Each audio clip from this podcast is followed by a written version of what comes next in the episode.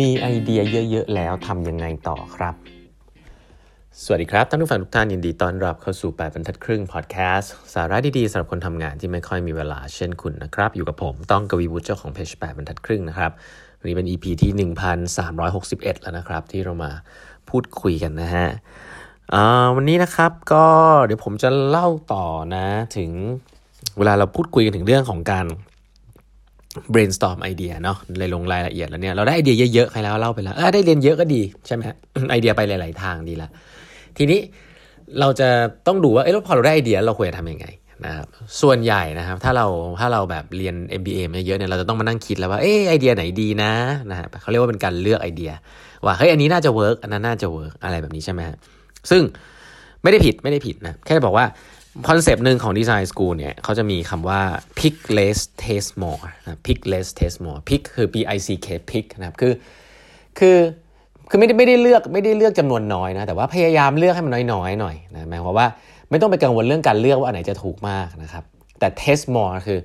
เฮ้ยมีอันไหนที่เราน่าจะเอาไป test บ้างครับคือไอเดียคืออย่าไปมองว่าไอเดียแต่ละอันอันไหนที่ work เราอย่าไปพูดอย่างนั้นแต่เราบอกเฮ้ยอันไหนน่าสนใจ อันนี้น่าตื่นเต้นเราลองเอาไป test ดู pick less test more นะครับคอนเซปต์นี้คือทำยังไงให้เราสามารถที่จะไป test ไอเดียได้ไวนะเพราะว่าเขาบอกว่าจริง ๆ แล้วเนี่ยองค์กรที่ test ไอเดียเยอะอะคือองค์กรที่ innovative นะครับส่วนใหญ่ แล้วก็การ test ไอเดียเนี่ยคือเราอยากได้ user action นะครับอยากจะทำ prototype อะไรสักอย่างออกมาเพื่อ test นะเขาจะมีคอนเซปต์ว่า purpose ของการ experiment เนี่ยส่วนใหญ่คือการ prove hypothesis นะครับใช้ใช้สมการนี้ได้นะใช้ประโยคนี้ได้คือ if I do X person Y will respond by doing Z นะ if I do X person Y will respond by doing Z นะก็หมายว่าถ้าฉันทำอะไรสักอย่างหนึ่งไปนะครับในฐานะที่ฉันเป็นเจ้าของธุรกิจเนี่ยคนคนหนึ่งที่เป็น target group ของฉันเนี่ยจะ respond กลับมาโดยการทำอะไรบางสิ่งบางอย่างนะครับจะสังเกตว่าเขาเน้น user action นะครับเขาไม่ได้เน้น survey ครับ survey นี่ไม่ใช่การ test นะ คือ survey เป็นการ test เบื้องต้นเฉยๆว่าคุณคิดว่ายังไง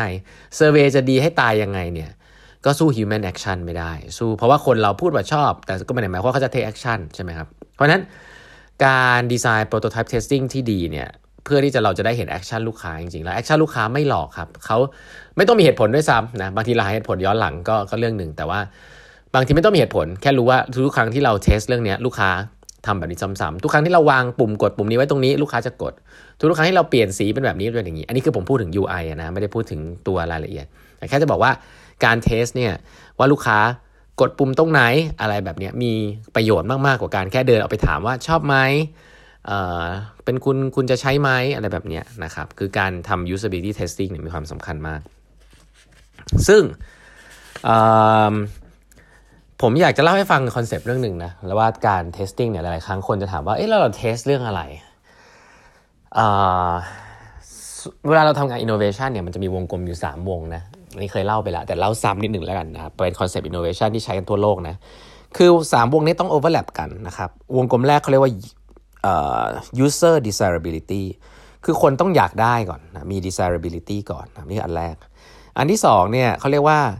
มี tech feasibility หมายความว่าคนมันต้องสามารถสร้างขึ้นมาได้ เราสร้างให้คนคนนี้ได้ ต้องใช้เทคโนโลยีแบบนี้เพื่อสร้างขึ้นมาให้ลูกค้าแบบนี้ได้นะ แล้วก็อันสุดท้ายเนี่ยถ้ามันเราไม่ได้ทำการกุศลเนี่ยเขาเรียกว่า business viability ก็คือ มันต้องทำเงินได้อะมันต้องมี value คือคาว่าทำเงินได้หมายความว่า มันต้องมี value กับลูกค้าจนทำให้ลูกค้าสามารถจะจ่ายอะไรกลับมาได้ในในสิ่งที่เขาคิดว่ามันคุ้มค่า ถ้าคุณทำแบบนั้นได้เนี่ยมันเริ่มจะเป็นธุรกิจได้นะครับสามอย่างเนี้ยถ้า overlap กันเมื่อไหร่เนี่ยอันนั้นคือเขาเรียกว่า innovation คือของที่เกิดขึ้นแล้วก็มีคุณค่าคุณสร้างได้และคนก็อยากได้ด้วยนะครับ แต่ทีนี้หลาย ๆ ครั้งเนี่ยเวลาเรา ถ้าเป็นเด็ก MBA เนี่ยจะเริ่มตรงไหนก่อนเด็ก MBA เนี่ยเริ่มจากคิด business plan ใช่อยู่ในห้องเนี่ยนั่งคุยกันนะนึกว่าตัวเองเก่งมากเนี่ยรู้เรื่องนู้นรู้เรื่องนี้แล้วก็ทำ business plan อันนี้คือการทำ business viability นะครับว่าเออใส่ assumption อันนั้นเข้าไปมันน่าจะเป็นอย่างนี้น่าจะเป็นอย่างนั้นแล้วก็คุยกันว่ามีมีเหตุผลอย่างนั้นอย่างนี้เนาะซึ่งส่วนใหญ่จะผิดนะเอาอย่างนี้ก่อนอ่าเพราะเรานั่นก็เป็นเครื่องมือที่เขาเรียนกันมาเยอะพวก NPV IRR economic อะไรเงี้ยนะครับ แต่ถ้าเป็นขาเทคจ๋าเนี่ยเขาจะแบบเน้นเรื่องเทคฟีสมากว่า เฮ้ย เราจะใช้เทคโนโลยีอะไร เราอยากใช้บล็อกเชนใช้ AI เราจะสร้างสิ่งนี้ขึ้นมาได้จริงหรือเปล่าอะไรแบบนี้เป็นต้นนะครับ ก็เขาเรียกว่า tech feasibility ก็คือเราก็จะ test เริ่มจากมุมของ tech แต่ในมุมของ design thinking หรือว่าในมุมของผมต้องไม่ใช่ว่า design thinking อะ lean startup การทำสตาร์ทอัพเอง หรือว่าการโลกอินโนเวชันที่หรือโลกของดีไซน์เนี่ยเขาจะบอกว่า คุณควรจะเริ่มจากอะไรง่าย ๆนะครับ เพื่อ test ดูว่าลูกค้าอยากได้จริงหรือเปล่าก่อนนะมันไม่มีประโยชน์นะครับ ถ้าคุณจะทำเเครื่องทำน้ำแข็งที่ดีที่สุดในโลกนะครับ เร็วที่สุดนะครับ ถ้าเกิดว่าคนไม่ได้อยากจะกินน้ำแข็งแล้ว อะไรแบบนี้เป็นต้น เพราะฉะนั้นการทำ user desirability เนี่ยมีความสำคัญมาก และที่น่าสนใจก็คือมันตรงกับคอนเซปต์เรื่องของ prototype เพราะว่า user desirability เนี่ยข่าวดีคือการ test เนี่ยใช้เงินน้อยสุดและเวลาน้อยสุดครับ แต่คนส่วนใหญ่จะมองข้ามมันไป ส่วนใหญ่จะไปสนใจ tech โอ้โห research กันเป็น 6 เดือนเป็นปี 2 ปี 3 ปีอะไรเงี้ยแทนที่ยังยังไม่รู้เลยว่ามีตลาดหรือเปล่า อันนี้คือใช้ทั้งเงินเยอะเวลาเยอะแต่เหมือนกับมันเป็นจุดที่เริ่มได้ง่าย แล้วมันอาจจะเท่ดี ก็เลยไปเน้นตรงนั้นเยอะกับอันนึงก็คือโอ้ไปเน้นเรื่อง business เลยนะครับไปดูตลาดไปไปแทนที่จะไปคุยกับคนนะไปดูตลาดไปเอาตัวเลข research ตรงนั้นตรงนี้สาย consult นี่จะมาเต็มทำกงทำกราฟ เช่นเดียวกันกับใน culture เรามันดูฉลาด มันดูพูดแล้วมีเหตุมีผล แต่หลายครั้งพวกนี้ก็ก็เป็น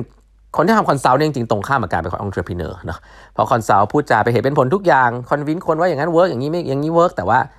อาจจะทำทำแล้วก็ไม่ไม่ค่อย work ทำแล้วก็ไม่ได้มี skin in the game ซึ่งผู้ประกอบการเนี่ยมี skin in the game มีเงินจำกัดนะการ test เนี่ยจริง ๆ แล้ว ถ้าถ้าเกิดสอนสตาร์ทอัพเนี่ยก็คือต้อง test user desirability ก่อนเสมอว่า จะคุณจะทำสิ่งนี้ assumption ใหญ่ของคุณคืออะไร แล้วคุณลองดูซิว่าคนต้องการสิ่งนี้จริงหรือเปล่านะครับ ต้องทำเว็บไซต์ขึ้นมาไหมถ้าทำเว็บไซต์ที่มันซับซ้อน เราอาจจะทำเป็น Figma ก่อนไหม เครื่องมืออย่างเช่น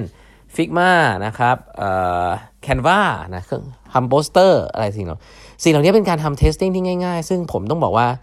คนที่เป็น product owner หรือ product manager ยุคนี้ต้องต้องทำเป็นนะสายสตาร์ทอัพเนี่ยผมว่าคุณไม่มีทางเลือกอะถ้าคุณจะเป็น CEO หรือเป็น product manager อะไรเงี้ย คุณต้องทำพวกนี้เป็น testing เป็น บางทีองค์กรใหญ่มี luxury เนาะ